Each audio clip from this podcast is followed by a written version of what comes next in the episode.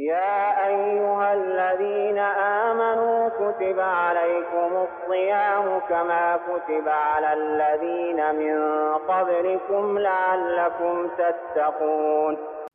السلام عليكم ورحمة الله وبركاته. أهلا وسهلا ومرحبا بكم. Welcome each and everyone to day number 25 And today بإذن ta'ala we're going to look at a topic that affects our community. A topic that we really need to understand and we need to ask Allah subhanahu wa ta'ala to protect us from this. And this is jealousy, also known as hasad. So, what is hasad? Hasad is a destructive envy, which means that someone wishes that a blessing that Allah has bestowed upon someone else or the envied person be taken away.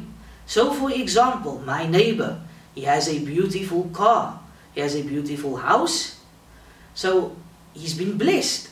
And I ask Allah subhanahu wa ta'ala, or I have it in my heart that this person needs to lose this gift that Allah has granted.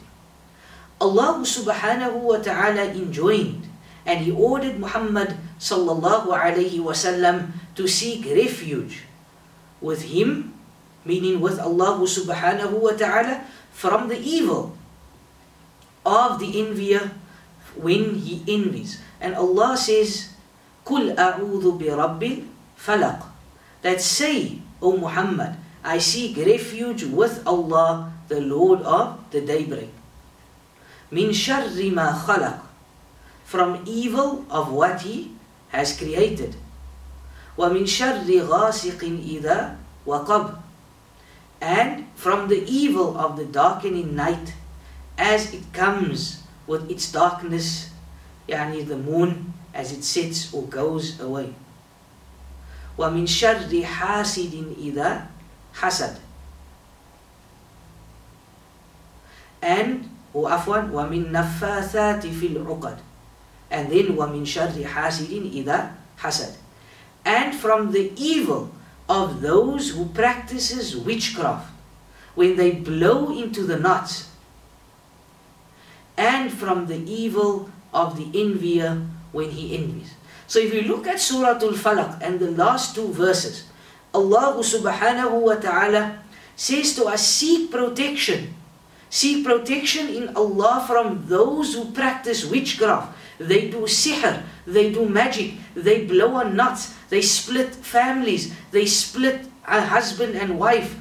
They don't want someone to benefit, they don't want someone to have a good job, so they cause and they do magic on this person. Or someone, verse number 5, that seek protection from the one, the evil one that envies from someone that has something good and he doesn't want someone to have this.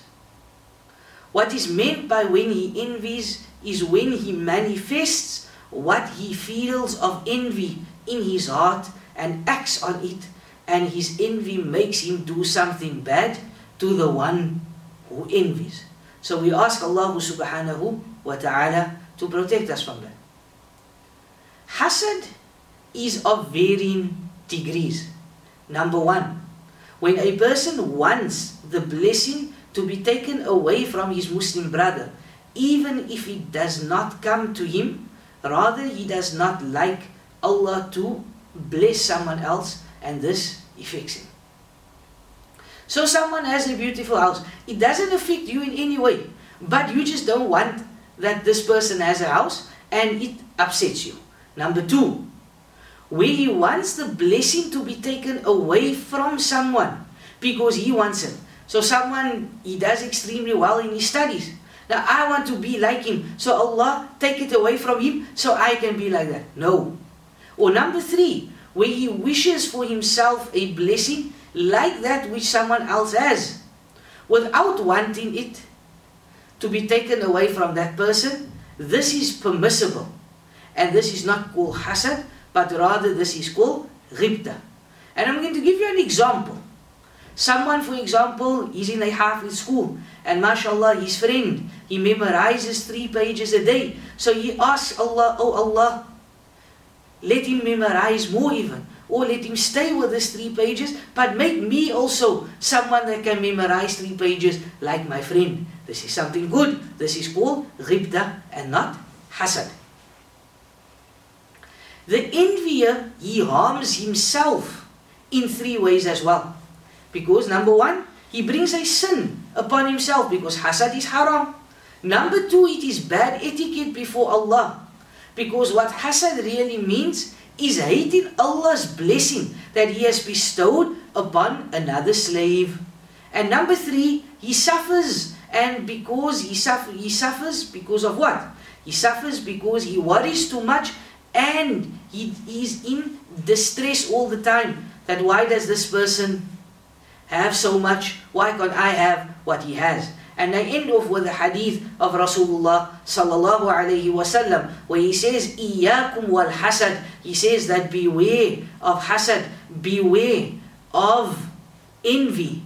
For indeed, envy and hasad it eats through your good deeds like how fire eats through wood. We ask Allah subhanahu wa ta'ala to protect us and to forgive our shortcomings. سبحانك اللهم وبحمدك أشهد أن لا إله إلا أستغفرك وأتوب إليك السلام عليكم ورحمة الله وبركاته أيها الذين آمنوا كتب عليكم الصيام كما كتب على الذين من قبلكم لعلكم تتقون.